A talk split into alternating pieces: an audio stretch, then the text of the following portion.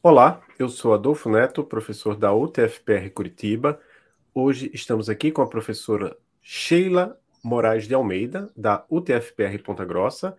Quem vai entrevistá-la comigo é a professora Maria Cláudia Emer, co-host do Emílias Podcast, coordenadora do projeto Emílias Armação em Bits. Tudo bem, Maria Cláudia? Tudo bem, Adolfo. Tudo jóia. Então, Sheila, seja bem-vinda ao Emílias Podcast. Tudo bem? Obrigada, tudo bem, vocês? Tudo certo? Tudo certo. Então, Sheila, a gente sempre começa perguntando aqui para as nossas entrevistadas como é que você se interessou pela área da computação. É engraçado, porque eu me interessei por causa de novela. Eu estava assistindo uma novela que se chamava Fera Ferida, na Globo. E lá tinha uma menina que era a pobrezinha da novela, coitadinha, que tinha tido algum problema com a família e ela resolveu é, virar computeira, invadir sites e ter um monte de, de, de questões hackers dentro das indústrias. E aí eu achei aquilo demais. Ela ficava num computador de tela preta com aquelas letrinhas verdes assim, tá, tá, tá, tá, tá, tá, tá, digitando um monte. Eu achava aquilo muito legal. Aí eu falei, eu quero ser igual essa menina. Nunca tinha visto um computador, não fazia ideia de como era, não sabia como é que funcionava, nada. Decidi que queria fazer processamento de dados por causa da novela, foi assim. Legal. E diga para nós como foi a sua formação na área. É, então, fui fazer processamento de dados. Entrei lá e uh, não sabia mexer no computador? Nada, não sabia nada. Eu lembro bem que ele falou assim: olha, o professor, primeira aula no laboratório, falou assim: eram uns, umas, uns, uns 386, e aí tinha aqueles disquetes de 5, é, um quarto, né? Aquele mais grandinho assim. E aí ele falou assim: olha, vocês coloquem o disquete aí no drive, e para tirar sarro, ele falou para a gente assim: cuidado, viu? Se vocês colocarem do lado errado, vai explodir. E eu não conseguia nem colocar o meu disquete de tanto que a minha mão tremia. Ela tremia assim. Ai, meu Deus, e se eu colocar errado? Vai explodir o computador. E aí, isso é, foi o começo da minha formação como técnica em processamento de dados, num colégio lá de Americana. Aí, depois, eu fui fazer é, ciência da computação lá na Unicamp. A minha, é, quando, eu era, quando eu era jovenzinha, antes de entrar no, no colégio, a minha mãe disse que era para eu escolher uma, uma escola técnica. Ela falou assim: olha, a gente não, não tem dinheiro para você fazer faculdade. Nem, nem se cogitou assim, a possibilidade de eu fazer uma escola pública, né? Então ela falou assim: ó, a gente não tem dinheiro para você fazer faculdade, é muito caro, então você não vai fazer faculdade. Então escolha uma escola técnica para você ter uma profissão. É importante você ter uma profissão, escolha uma escola técnica. Aí eu falei, ah, eu quero fazer computação, porque eu estava vendo a novela, eu achava muito legal, eu queria fazer computação. Aí ela falou, então tá bom.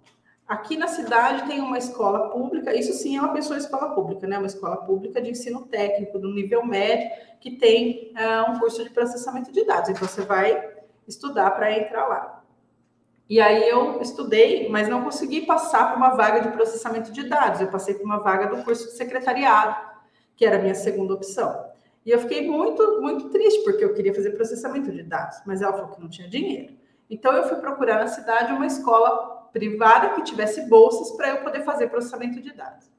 Aí consegui essa escola, que era um valor de mensalidade muito, muito pequeno. E além de ser um valor muito pequeno, eu, eu ia trabalhar lá como estagiária, e por isso eu ia ter um desconto de praticamente 100%, eles não iam pagar nada, e eu fui fazer processamento de dados. Mas como a outra escola era pública, aí era mais seguro que eu não deixasse a outra escola. Vai que em algum momento eu precisasse pagar a escola e não pudesse. Então eu fazia as duas. De manhã eu fazia secretariado, então eu sou formada técnica em secretariado, fiz de manhã com o ensino médio junto, e à noite fazia processamento de dados com o ensino médio junto. E aí cursava os dois. E era isso que eu ia ser, porque a minha mãe tinha falado que eu nunca ia fazer a faculdade. Só que daí lá na escola, é, nessa escola que é do Centro Paula Souza, da Unesp, onde eu fazia secretariado, tinha uma biblioteca bem legal, e lá tinha esses guias do estudante. E aí, olhando os guias do estudante, eu falei, pô, que legal, tem escola, universidade que é pública, que não paga. Poxa, acho que a minha mãe não sabia disso, que tem universidade que é pública, que a gente não precisa pagar. Então eu vou poder fazer faculdade. Muito ingênuo, porque é, porque não é só ter uma universidade pública. Às vezes você mora numa cidade que na sua cidade não tem uma universidade pública.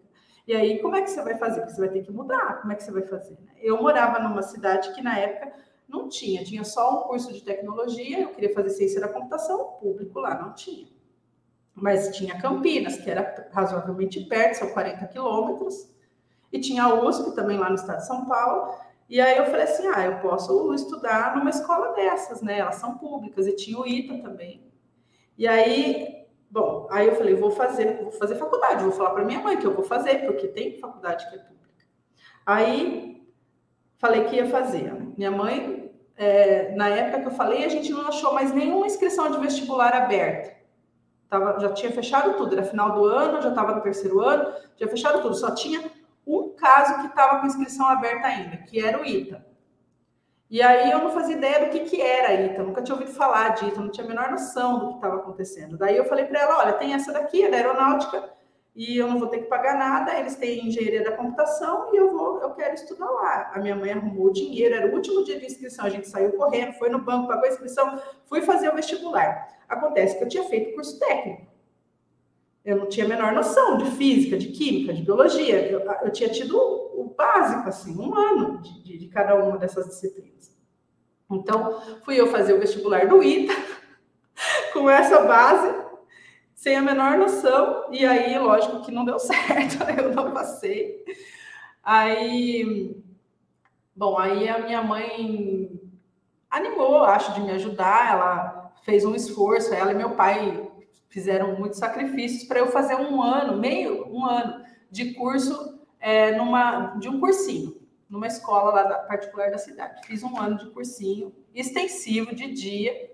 Prestei vestibular daí na USP, na Unicamp, na Unesp e é, fiquei, não, não passei. Fui para a segunda fase, mas não passei em nenhuma das três. Como tinha sido muito sacrificado, estou me alongando, vou contar, porque eu gosto muito dessa história.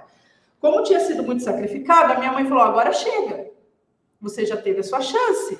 Você não conseguiu passar. A gente não pode ficar te sustentando para você ficar só estudando. Você precisa começar a trabalhar. Tem que ajudar. Aí eu falei: tá bom. É, mas eu não vou trabalhar. Eu quero fazer mais um ano, eu quero estudar mais um ano e tentar vestibular de novo. Aí eu falei: você vai me recusar? E fiz aquele drama, né? Mãe, você vai me recusar um prato de comida? Aí ela, não, prato de comida não. Eu falei assim, então, eu prometo, mãe, eu não vou pedir mais nada, você só paga a minha comida, eu vou pegar as minhas apostilas do ano passado e vou estudar aqui em casa mesmo. E aí eu estudei em casa um semestre, dia e noite, sem parar, só parava para dormir. E aí no outro semestre eu consegui uma bolsa de novo na mesma escola que eu tinha feito cursinho, integral, não, integral não, para fazer noturno, com 100% de desconto sem pagar nada. E aí fui lá fazer esses segundo semestre de cursinho e passei. Passei na Unicamp e na Unesp. Cheguei em casa, fui, eu, eu passei de segunda chamada. Então, segunda chamada não, era, era a primeira lista de espera. Então foi assim, eu saí de casa sem certeza que eu tinha passado.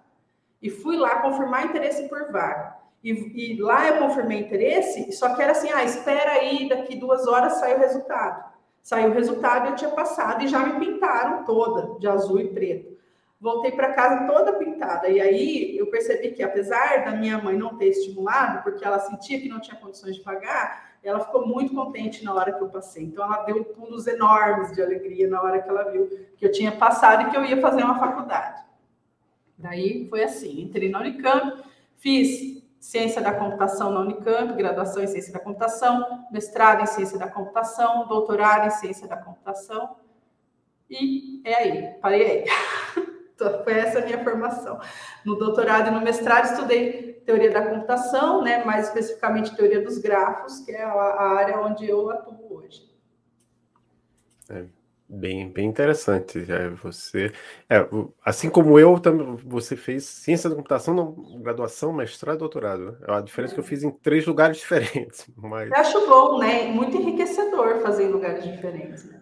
É, mas na verdade foi por falta de escolha, né? Quando eu fiz graduação na Federal de Alagoas, então não tinha mestrado na época. Hoje tem ah. mestrado, acho que até doutorado, não tenho certeza. Não, acho que doutorado ainda não tem, não. Pelo menos não em ciência da computação. Aí só tinha em Recife. E aí, Recife era duzentos e tantos quilômetros, né? Aí tive que morar em Recife. Depois, é, a, o, eu podia ter feito doutorado também em Recife, mas acabei fazendo doutorado na USP. Mas aí você, você falou essa questão da teoria da computação, então você trabalha com teoria dos grafos, né? Você recentemente ministrou uma palestra muito boa chamada Problema da Coloração de Arestas, um problema de um milhão de dólares e avanços dos últimos 40 anos.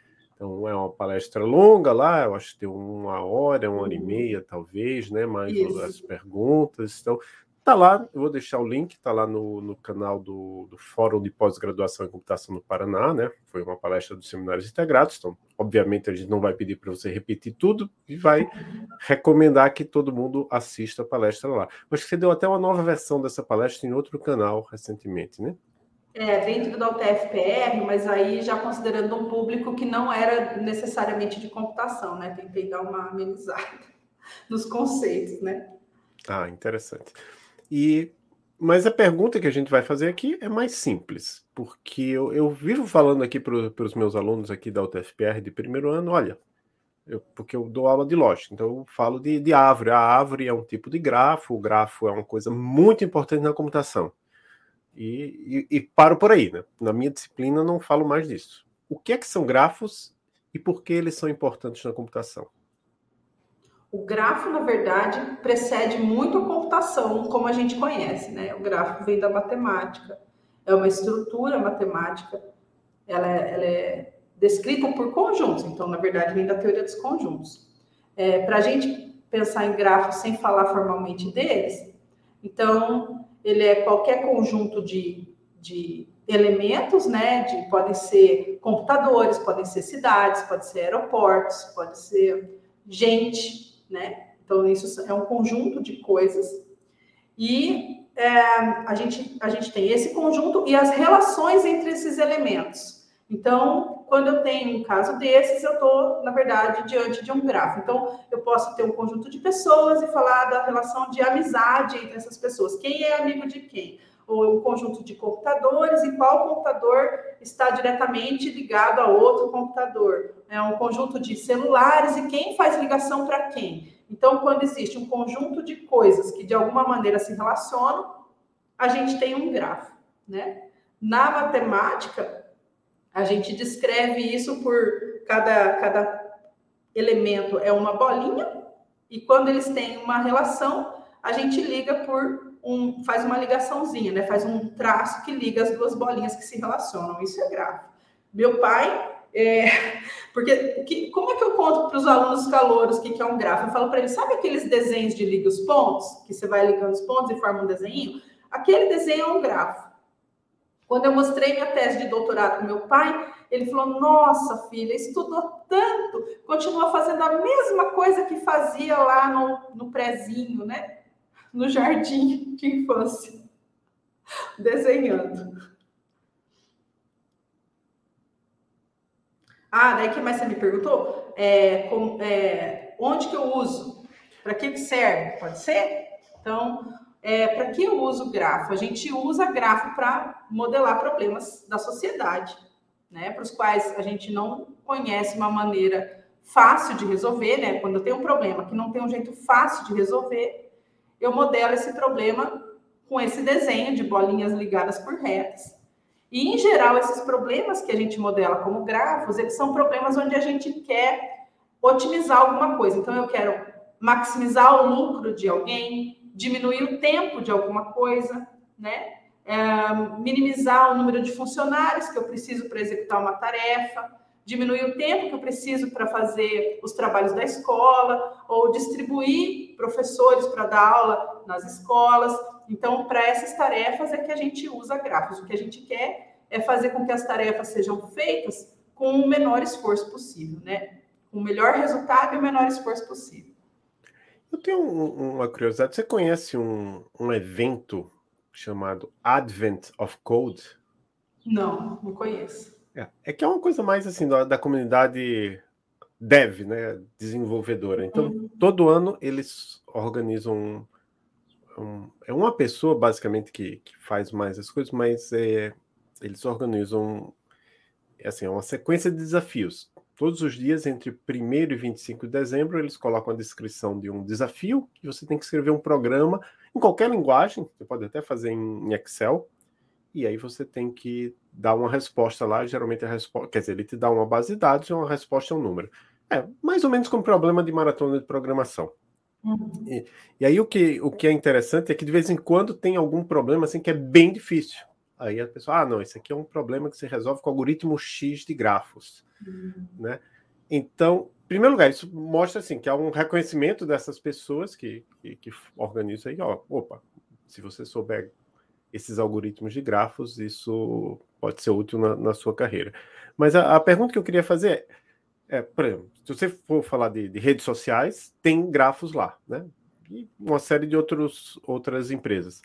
As pessoas que trabalham nessas empresas, em geral, elas conhecem, ah, tem todos esses algoritmos de gráfico, conhecem pelo nome, ou elas simplesmente vão lá, implementam e você sabe disso ou você não tem nem ideia do que isso acontece? Então, isso acontece? eu, eu, o meu marido tem uma empresa de, de aplicações é, para internet, então ele às vezes desenvolve algumas coisas, ele é físico e ele é, é entusiasta da teoria da computação, então ele gosta de conhecer, ele sabe, mas ele convive com muita gente, outros desenvolvedores é, e muitas vezes eles não, não sabem, não têm a menor ideia. Na verdade, às vezes a coisa é mais grave, né? Porque a gente usa grafos para tentar fazer com que o computador responda rápido, porque ele, ele com grafos a gente consegue encontrar maneiras eficientes de responder para esses problemas, né? Então, o, que, o, mais grave é que muitas vezes dentro das empresas eles não, não, não têm nem essa preocupação de que precisa responder rápido. Às vezes, se o programa do cara trava, ele não percebe que, na verdade, não travou, que, na verdade, está demorando para responder por causa da maneira como ele pensou na solução do problema. Se ele tivesse pensado em maneiras melhores de resolver, ele teria a resposta mais rápido. Então, não é nem só não saber grafos ou não conhecer os algoritmos pelo nome. Às vezes, as pessoas não sabem nem que existem, que existem maneiras eficientes de resolver que, que, existem jeitos diferentes e que eu, e se eu não tomar cuidado, eu vou fazer algo muito ruim que não vai nem responder nesse século, né? Eu vejo isso não só não só nas histórias que, que meu marido conta, mas nas histórias que os meus alunos contam, porque muitas vezes os nossos próprios alunos, principalmente os que entram depois para fazer mestrado, eles já vêm do mercado, já trazem já, já, já tem uma certa experiência de mercado, e aí, às vezes, eles mesmos chegam e falam assim, poxa vida, eu nem sabia que, que existia isso. Eu não sabia que eu tinha que me preocupar com o desempenho do algoritmo, com a qualidade da solução que eu estou imaginando. Eu não sabia que isso podia impactar a ponto de a pessoa não ter resposta, porque eu implementei, eu fiz uma solução de qualquer jeito. Então, eu acho que na maioria das vezes eles não só não sabem o nome do algoritmo, como eles não sabem nem que existe isso, né? Essa coisa de soluções conhecidas e rápidas para problemas é, da sociedade. É, só antes de passar a pergunta para Maria Cláudia, que eu entrevistei aqui já, quer dizer, eu e a Maria Cláudia, gente entrevistou aqui a Marina Groschhaus, uhum. que é, também trabalha com gráficos, né? e eu entrevistei lá no, no canal do BSI, na verdade, é o, é o nosso curso de Sistema de Informação, o uhum. Leandro Zatesco, né?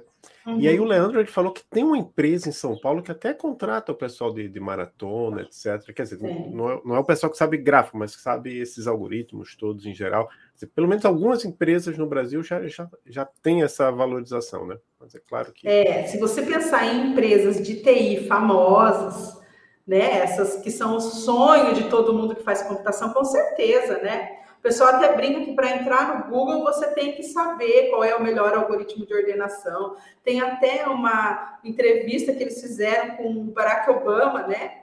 Ah, já que o senhor está se candidatando, é porque ele estava se candidatando à presidência dos Estados Unidos na época, né? Tem esse vídeo, é muito legal, tem na internet. O senhor está se candidatando, a, então o senhor sabe nos dizer, né? Nós sempre perguntamos para os nossos candidatos se eles sabem qual é o melhor algoritmo de ordenação. E é óbvio que foi combinado com o Obama, então ele responde assim: bom, com certeza não é, acho que ele fala o, insertion sort, o bubble sort, com certeza não é o bubble sort, ele fala. né? Como quem sou, sabe de computação. Então, se você é, lá na Unicamp, na época que eu estava lá, a gente ia naqueles estandes, é, chamava Computação e Mercado, o evento. Então, lá no Computação e Mercado, então iam muitas empresas da área de computação e os alunos iam e elas ficavam dispostas a receber currículos, fazer entrevistas, é, fazer processos seletivos para já é, pegar esses alunos antes mesmo deles se formarem, né? E aí eu lembro que é, em várias dessas empresas mais famosas, né, como é o caso do Google, por exemplo, e de outras empresas grandes que a gente tem de computação, né, se a gente pensar em Facebook, essas empresas, é, eles é, perguntam coisas sobre é, a eficiência desses algoritmos. Então, eles vão perguntar sobre a eficiência dos algoritmos de ordenação, da busca, é, os melhores métodos de busca, vão falar sobre árvores. Então, nesses casos, né, sim, eles, eles conhecem. Se você tem um sonho de ir para uma empresa dessas, é bom saber. Verdade, eu acho que se, se você pretende né, entrar numa empresa dessa, é bom que você é, tenha mais atenção né, nessas disciplinas também. Mas, é, por outro lado, eu, eu, às vezes fico pensando, sabe, se, se não é, é talvez até um pouco culpa nossa enquanto professores ou, ou, da própria comunidade, porque a gente acaba muitas vezes é, deixando os nossos conteúdos mais em torno da academia mesmo, né? A gente faz pesquisas, as pesquisas acabam ficando também na academia, muitas vezes a gente não consegue fazer aquela colaboração, aquelas parcerias que seriam interessantes com as empresas para é, realmente disseminar esse conhecimento. Então, qual, qual é a sua opinião sobre isso, Sheila?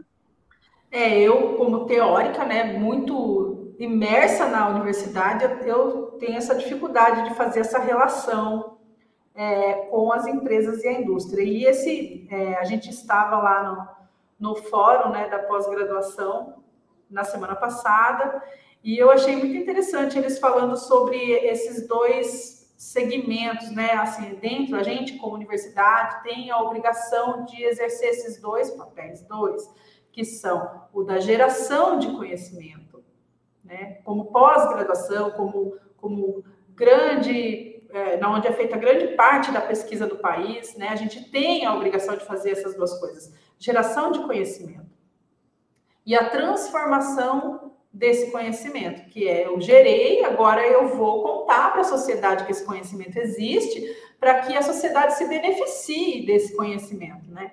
E eu achei muito bonito, assim, visto dessa maneira, que era uma maneira que eu não costumava pensar. E eu, eu entendo que em algumas áreas, e às vezes em qualquer área eu acho que pode acontecer isso, de ter algum, alguns casos em que o conhecimento que você está gerando, ele pode ser ciência pura, não aplicada. Então, quando eu olho, por exemplo, para a teoria dos grafos, eu não estou pensando em grafos como ciência aplicada.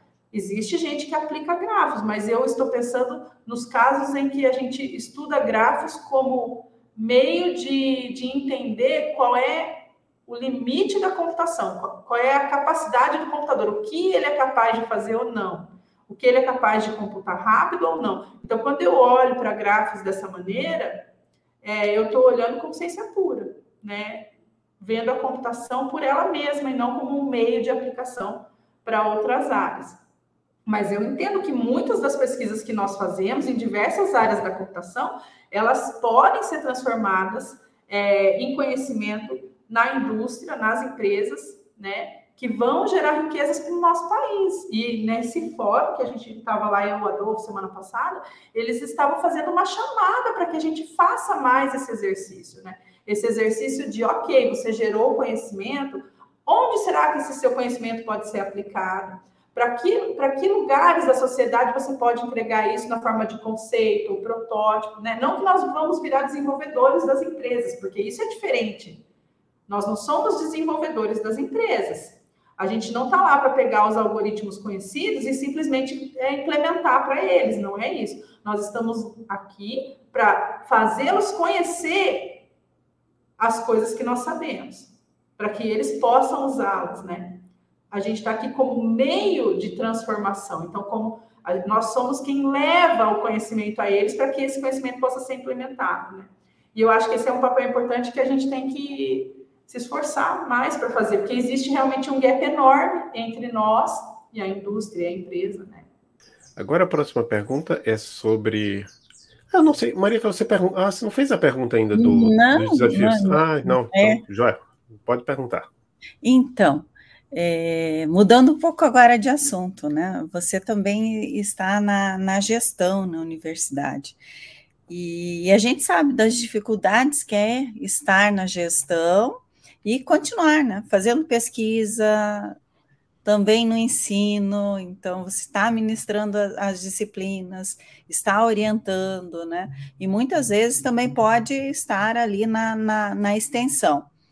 Então, você tem uma carga de trabalho bem alta, né? E a gente sabe como, como é isso. E muitas vezes as, as pessoas da comunidade, né, externa, a acadêmica, não não tem a real noção, vamos dizer assim, do que um docente faz na universidade. Então, acho que é bem importante que a gente fale um pouco a respeito disso também, que é um outro papel que os docentes acabam tendo né, que, que exercer. Né? São atribuídas muitas vezes funções para esses docentes que não são somente estar em sala de aula, né? Como dizem, somente, né? Mas na verdade estar em sala de aula não é pouco, né? Mas assim, então eu, eh, eu e o Adolfo, nós queríamos que você falasse um pouco a respeito dos desafios, né? No caso, você está na gestão coordenando um programa de mestrado em ciência da computação no interior do Paraná. Então, quais são os desafios de estar nessa posição, exercendo essa função? É, eu vou voltar um pouco antes até da coordenação em si, para comentar um pouco sobre o que você falou, porque é uma coisa que Independe se você está coordenando um curso ou não, a nossa carga, quando, quando nós nos propomos a fazer o nosso trabalho direito, a nossa, o nosso, a nossa carga de trabalho, o volume de trabalho que nós temos é muito grande, completamente desgastante, assim, surreal, não é? Eu acho, porque assim, é, eu entendo que, que os professores da educação básica é, do ensino médio, eles também tenham é, uma carga muito grande quando a gente fala só em sala de aula, né? Porque a sala de aula não é só a sala de aula. A sala de aula envolve você planejar as aulas que vão ser dadas, você ministrar essas aulas, você organizar seu tempo para conseguir cumprir toda essa, essa esse conteúdo que é proposto para os alunos, né? E aí, além, então você vai ter que preparar material para dar essas aulas, você vai ter que preparar as listas de exercício. Eu, para preparar uma aula, demora muito tempo, é muito mais tempo do que a aula em si. Então, assim, se eu tenho que dar uma aula de quatro horas, pode pôr aí que eu vou gastar pelo menos 12, porque a gente vai fazer os slides, vai fazer as figurinhas, vai pensar nos exemplos, vai fazer. Não é? É muito tempo. Aí a gente tem que fazer as listas de exercício, depois a gente tem que pensar em como vão ser as avaliações, quando elas vão acontecer, corrigir essas provas. Se você é um professor que dá aula é, para turmas grandes, aqui eu, eu, chamo de grande porque aqui é 45, 50, às vezes 60 alunos, então depois você vai corrigir as provas desses 60 alunos, né? Então, e você não pode dar uma prova só.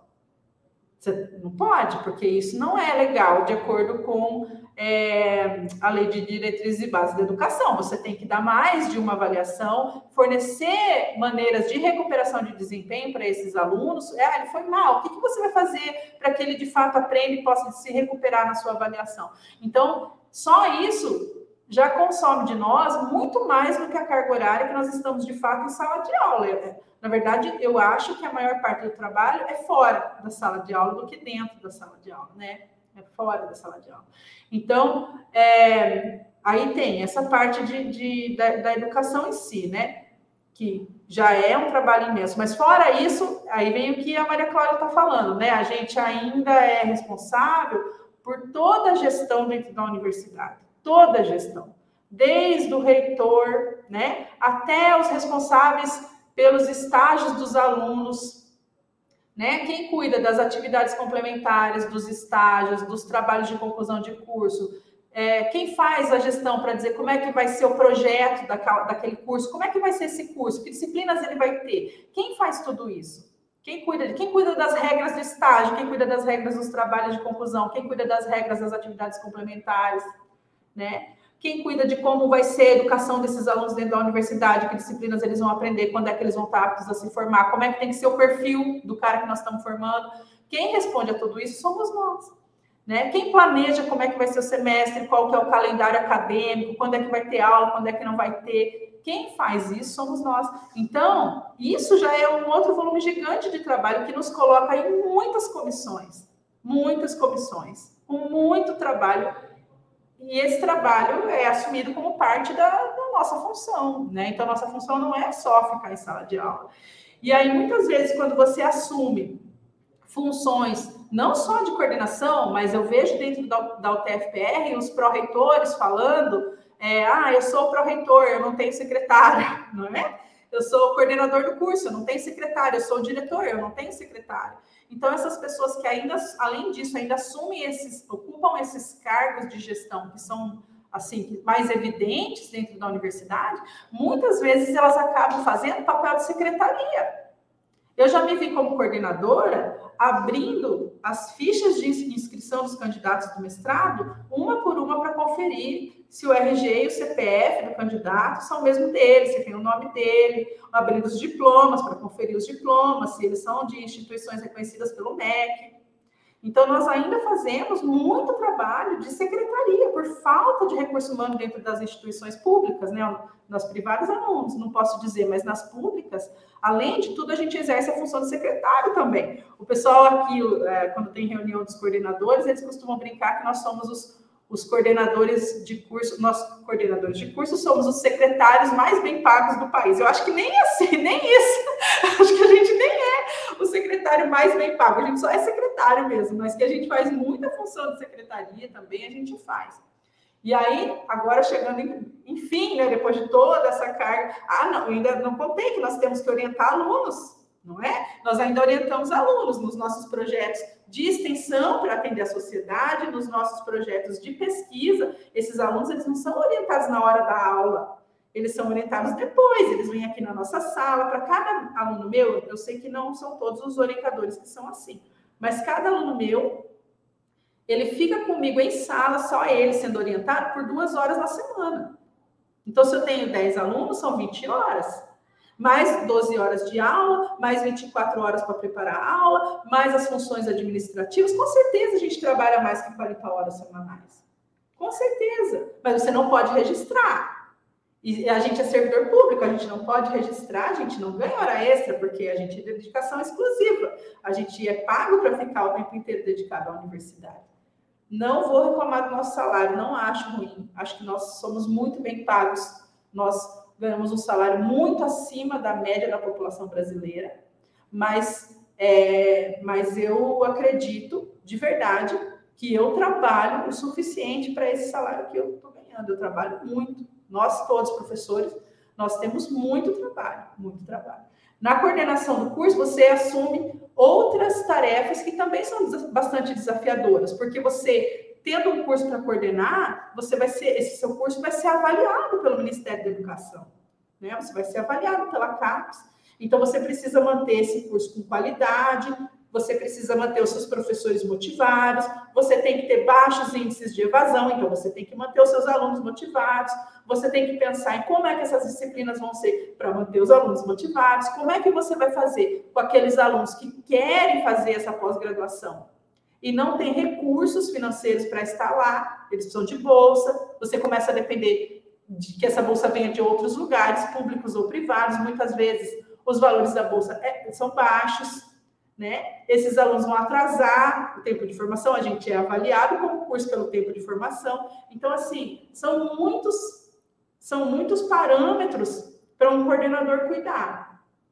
E com o volume de trabalho que nós temos, cuidar de todos esses parâmetros para que tudo funcione bem é uma tarefa em glória. É impossível, é, não tem, não tem. A gente vai fazendo o que, o que dá, né? Trabalho para fazer tem um monte. Você sentar na mesa, você não precisa ficar procurando. Tá, tá aqui um monte de trabalho já te esperando. É só você escolher, sorteia um e faz, porque coisa para fazer tem um montão, né? É assim que é. Mas vamos supor que alguém está assistindo aqui, assistiu lá sua palestra lá do fórum, e disse: não, mesmo assim eu quero fazer mestrado, eu quero, quero adiar por dois anos o meu sonho de receber 30 mil reais por mês, né? Que às vezes é o que é o que alguns desenvolvedores ganham, né? É, uhum. Para ganhar 30 mil. Não, eu, eu, sei que tem gente que não tem nem graduação e às vezes ganha isso aí, né? É, mas o que é que você diria para essa pessoa para que ela não entre também assim enganada. O, o, a pessoa quer fazer mestrado com você especificamente, lá no PPGCC PG. O que é que você diria para essa pessoa? É, primeiro que eu acho assim, tem que querer mesmo, né? De verdade, sabe? Porque não é fácil, não é fácil.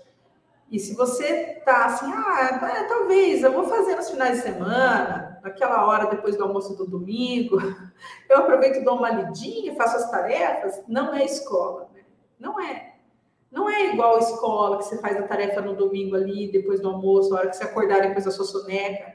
Não é, vai exigir muito esforço, né? Isso em qualquer área, em qualquer programa, vai exigir muito esforço. Não é hobby, não é. Então é para quem realmente quer.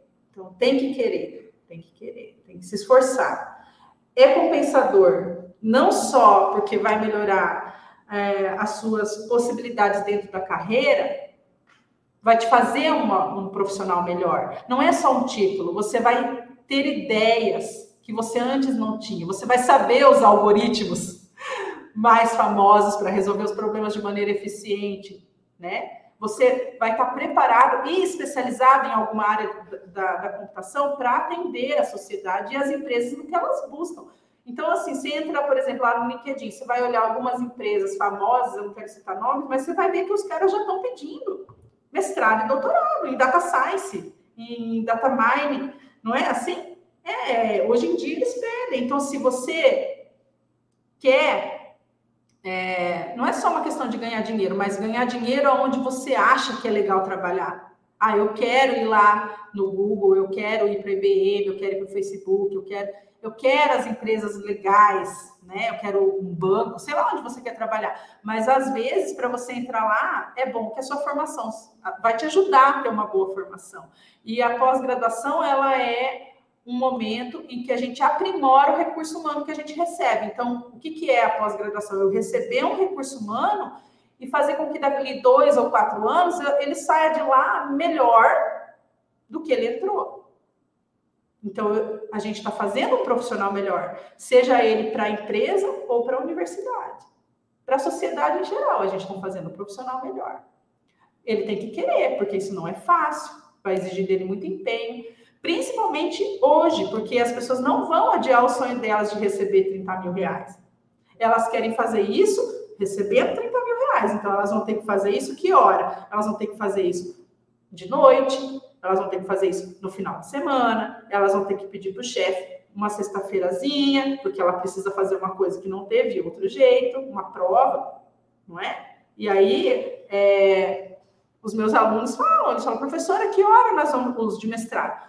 Que hora nós vamos fazer essas tarefas? Porque eu trabalho o dia inteiro. Que hora nós vamos fazer? E aí eles falam que, que tem aquela piadinha, né? O que você faz da meia-noite às seis? Isso não é uma brincadeira. Realmente, não vai ser toda noite, mas algumas noites. Durante a minha pós-graduação, eu tive que virar. Né? Todo mundo tem que virar. Faz parte da história. Depois você usa isso para contar como você é mártir, né? Como você sofreu para conseguir o seu título né? Então, a primeira coisa a dizer é que não é fácil, que exige realmente muito esforço, é, que a gente dentro da universidade hoje já sabe que vocês vão trabalhar, não tem jeito, vocês vão estar trabalhando. O cenário atual não permite mais que a gente sonhe em ter um aluno ganhando bolsa dentro da universidade o tempo inteiro.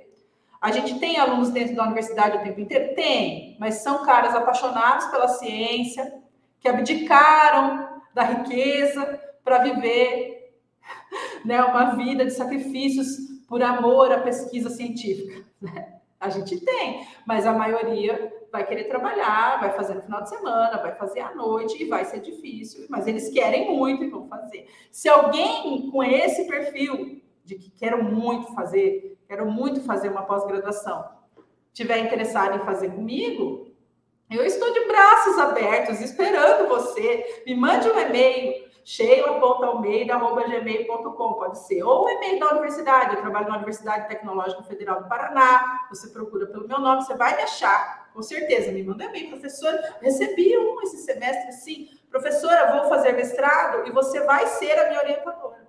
Assim, fui só comunicada, achei o máximo a iniciativa do menino. Eu vou fazer e você vai ser a minha orientadora. Então, é, estou de portas abertas, tenho milhões de problemas super desafiadores que estão abertos há mais de um século, que valem um milhão de dólares, todos esperando por você. É só querer. Bastante, querer bastante.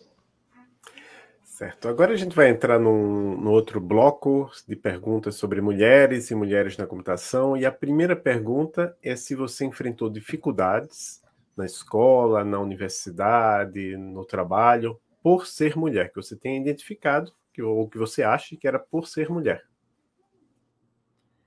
É, antes da universidade, com certeza nem pensava nisso. Mesmo fazendo processamento de dados, eram turmas bastante mistas, eu nunca observei. Na universidade, é, pelos meus colegas de classe, não talvez eu tenha percebido uma diferença, porque como eu era menina, eu era extremamente paparicada. Eles queriam carregar meu material, eles traziam salgado para mim, refrigerante, eles me levavam em casa depois que a gente saía da universidade, porque eles não queriam que eu andasse sozinha porque eu era menina. Muito, muito cavalheiros os meninos da minha turma. Então eu sempre fui muito paparicada por ser menina, eu nunca senti deles nenhum tipo de preconceito. É com os professores, os da computação, eu nunca tive também nenhum tipo de problema. Sempre achei que eles foram muito respeitosos, os da computação. Eu tive um professor, que eu não vou dizer nomes, mas era um professor de estatística, que era muito machista. Muito. Ele fazia piadas machistas em sala de aula. Eu tinha vontade de voar na garganta dele, porque eu nunca fui o tipo de pessoa que se sente oprimida. Eu sempre reagi muito bem. Aí, quando eu entrei na, na universidade, uma das vezes que nós fizemos aqui uma semana acadêmica, teve uma palestra sobre mulheres na computação.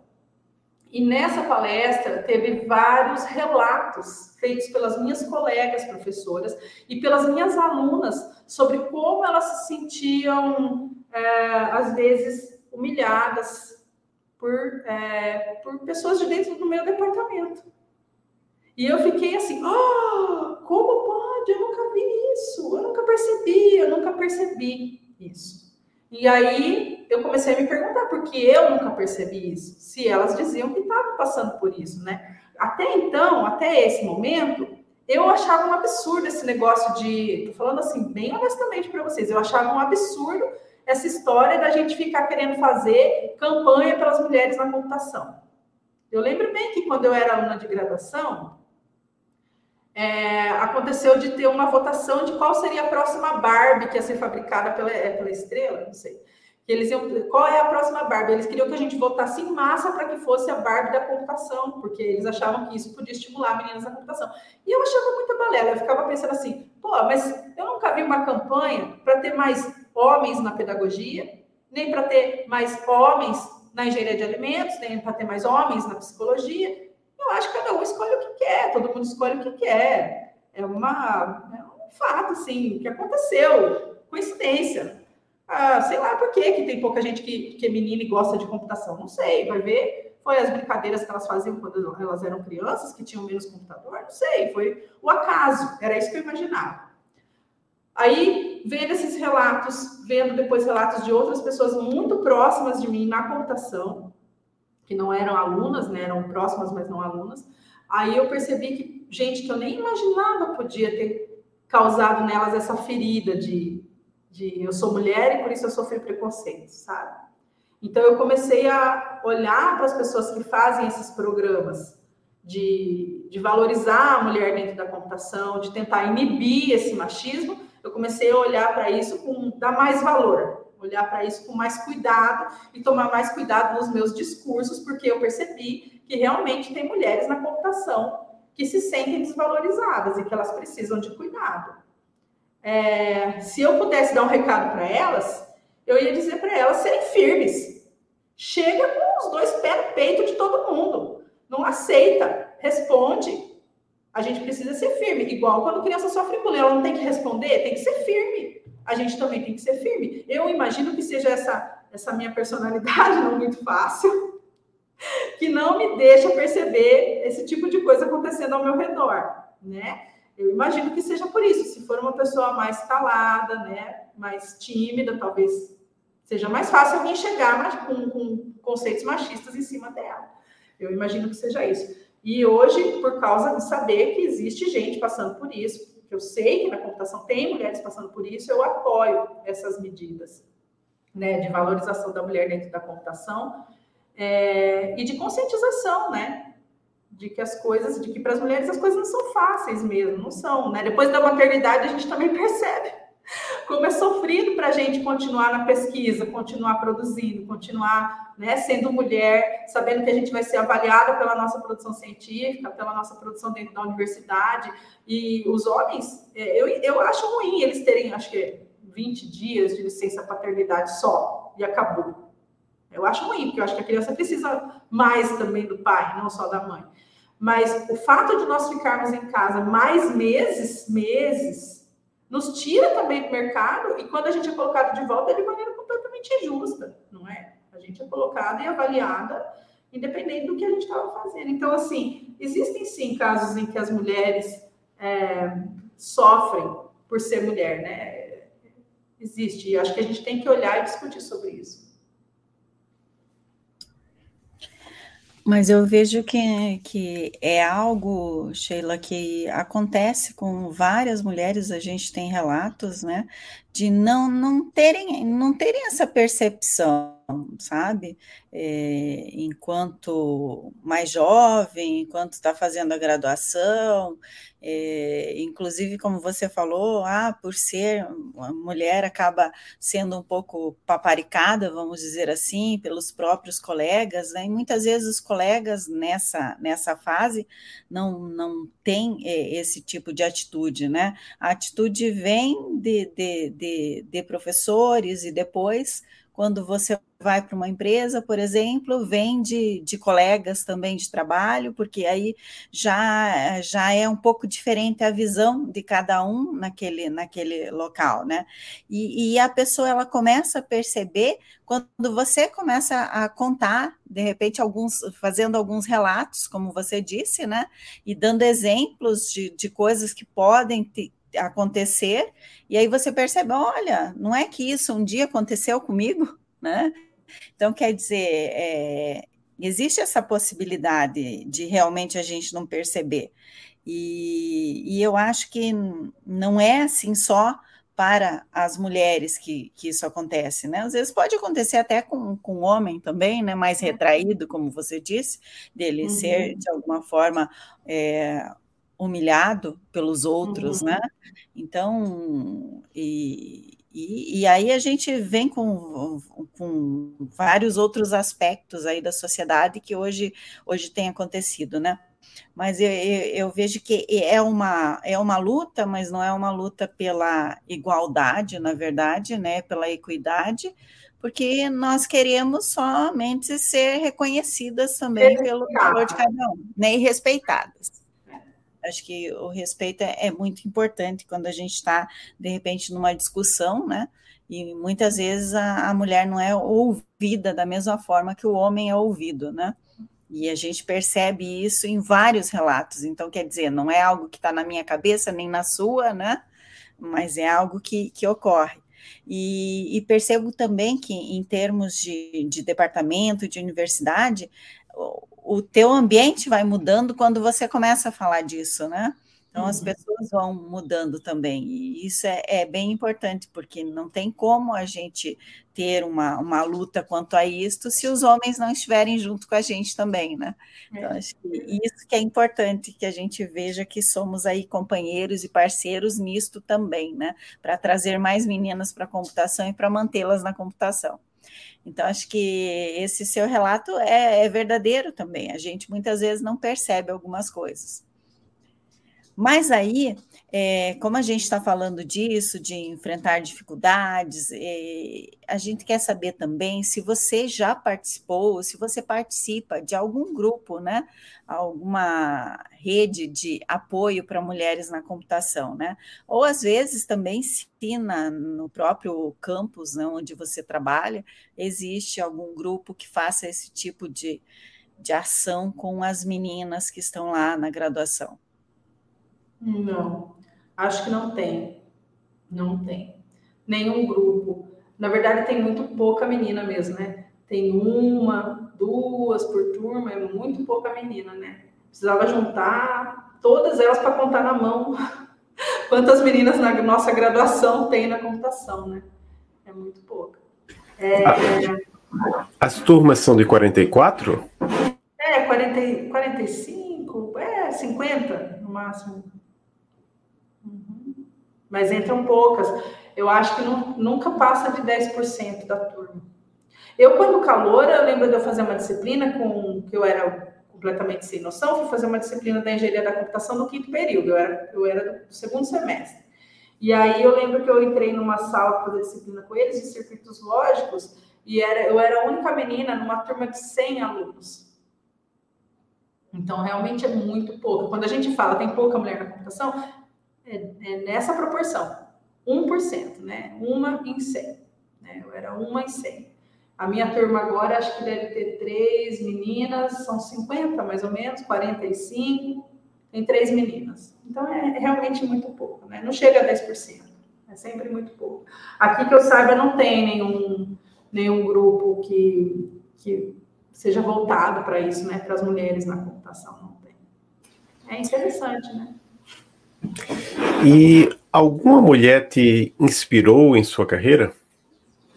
A minha orientadora, a professora Célia Psilin de Mello, lá do Instituto de Computação da Unicamp. Ela, ela, ela, a Celina também, a Celina Figueiredo da UFRJ, são pessoas incríveis, assim, né? É, o mais incrível delas não é a, a produção, mas a forma como elas, elas lidam com a gente, né? E isso principalmente na minha orientadora. Minha orientadora, é, nossa, ela é uma pessoa maravilhosa. Como para me manter dentro da computação, para me fortalecer na hora da pós-graduação, que não é fácil, né? Ela era um ânimo, chegar na sala dela e ver ela sorrindo. É, tem toda a produção, lógico, que nos inspira, mas você chegar na sala, ver aquela pessoa sorrindo e falar com ela de coisas técnicas de maneira tão agradável, sabe? Isso é inspirador, né? É, isso é o que eu tento transmitir para os meus alunos e é isso que eles também me dizem que tentam transmitir para os alunos deles, né?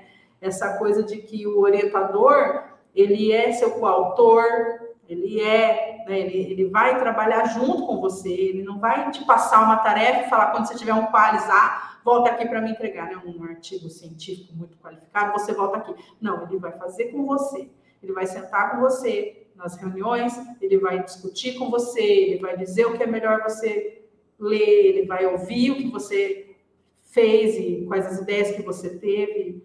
É, é incrível, né? Eu acho que isso é o mais importante assim que eu trago de inspiração, essa forma de lidar com o recurso humano que está na minha mão, né? Com, com os alunos que eu tenho. Né? Inspirador mesmo. E você já, já falou um pouco aí do que você diria para essas mulheres, né, que se sentem de alguma forma um pouco é, humilhadas, entre aspas, né? É, nesse, nesse, reprimidas, né? É, reprimidas. É, mas e o que você diria para mulheres que estejam pensando em seguir essa carreira? Da computação? da computação. Ai, é super lindo. Nossa, vem aqui que eu vou te mostrar como é lindo. É muito bonito. A computação é muito bonita. Eu acho bonito é, tá, tem o pessoal que está afim do, da grana, né? Que atualmente é uma área que dá muito dinheiro. Tem essa parte também, né? Olha, vai dar muito dinheiro. Mas, assim, tem, tem, tem coisas muito bonitas sobre é, a nossa capacidade de resolver problemas, sabe? A nossa capacidade de, de olhar para o pro problema, generalizar aquilo, pensar em diferentes problemas que se encaixam na mesma situação e como é que eles podem ser tratados eu acho que é, não só para as mulheres, né, no geral, para nós na computação, a gente aprende a olhar para os problemas de uma maneira é, muito conveniente, sabe? Que nos permite achar soluções de maneira mais fácil. A gente existe para resolver problemas. Para resolver problemas não só da computação, a gente existe para resolver problema de todo mundo. A gente existe para resolver problema do médico, do geógrafo, não é? Da televisão, né? da comunicação, da letras, de, todos os lugares. A gente, se você está em dúvida entre diversas áreas, vem para a computação, porque aqui a gente vai resolver problema da biologia, da odontologia, da medicina, da, da, geografia, da geologia, da aeronáutica, das engenharias. A gente vai resolver problema de todo mundo, da, até da letras. Você pode vir fazer programas para o processamento da língua portuguesa. Então, assim, Vem, você está em dúvida? Vem para a computação que a gente vai ter coisas da área que você quiser para trabalhar. No fórum, eles falaram que, é, no fórum dos, da, da pós-graduação em computação, que foi a semana passada, eles falaram que, tirando a área multidisciplinar, que publica em todas as áreas do conhecimento, a computação é a que publica em mais áreas do conhecimento. Nós, das 49 áreas da, do conhecimento, nós publicamos em 47. Um, as únicas duas onde a gente ainda não publica, ainda, porque eles já estão providenciando isso, a gente ainda não publica em religião, e a outra área, o Avelino ficou em dúvida sobre ser ciências sociais ou antropologia. Mas tirando isso, em todas as outras áreas nós já estamos publicando, porque de fato nós fazemos interseção com todas essas áreas, porque nós tentamos resolver problemas para todas essas áreas. Primeiro que resolver problema por si já é muito gratificante resolver um problema, olhar aquilo que você pensou como solução sendo implementado e usado por um montão de gente, já é extremamente gratificante. Ajuda a sociedade nos diversos campos de atuação é, né, dessa, da, da computação, que são quase todos, a gente está ajudando a sociedade. Fora isso, se você for como eu, que gosta desses desafios matemáticos, é lindo olhar para aqueles problemas da matemática que a gente não sabe resolver. Não sabe há um século, não sabe há 70 anos, não sabe há 80 anos. E procurar solução para esses problemas é muito, eu acho, muito motivante. Então, vem, está em dúvida, quer, quer vir para a computação, vem que a gente está te esperando, a gente está te esperando. Muito bom. Então a gente está chegando ao fim do episódio, né? Quase, quase no fim. Agora tem mais um bloco que é, é na verdade, é uma pergunta sobre indicações. A gente sempre gosta de, de perguntar para os nossos entrevistados se tem algum livro, ou filme, ou série, ou podcast, ou quadrinho da área ou não que você queira indicar para as nossas e nossos ouvintes.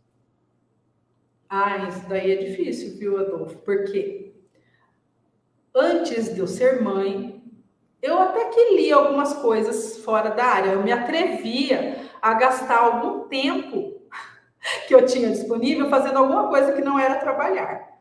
E eu sempre gostei muito de ler livros de história do Brasil.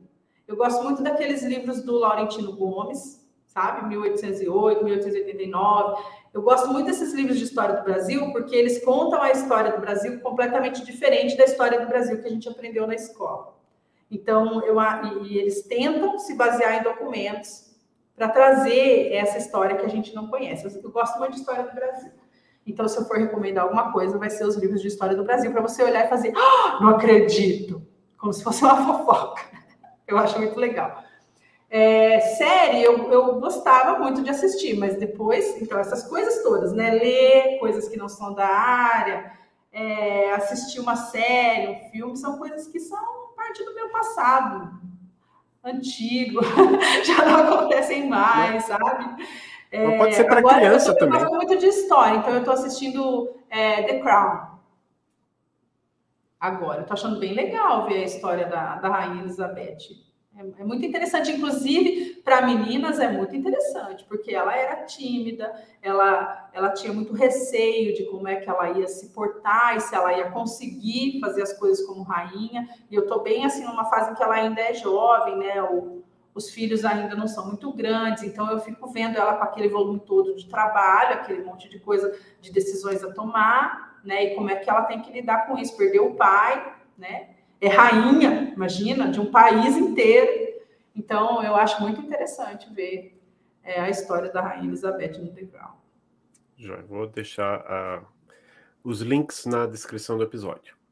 Tá bom. Então chegamos ao fim de mais um episódio do Emílias Podcast. Queremos agradecer você, Sheila, por essa conversa, né? Foi uma conversa bem agradável e informal. Acho que é, todos vão gostar bastante de, de ouvir depois o que foi comentado aqui. E a gente sempre pergunta se você quer mandar um abraço para alguém, quer agradecer alguém. Fique à vontade. Abraços e beijos para o meu marido, meu filhinho, Daniel e Martim, e para minha orientadora de sempre, querida, que sempre vai ser minha orientadora, a professora Célia. Abraços e beijinhos para eles, meus amores. É, eu quero agradecer muito a vocês, foi muito agradável, gostei muito, achei muito legal. É, muito obrigada por me convidar, eu me sinto muito honrado. Muito obrigada. Um beijo para vocês também. Tudo bem. Então, muito obrigado novamente e até o próximo episódio.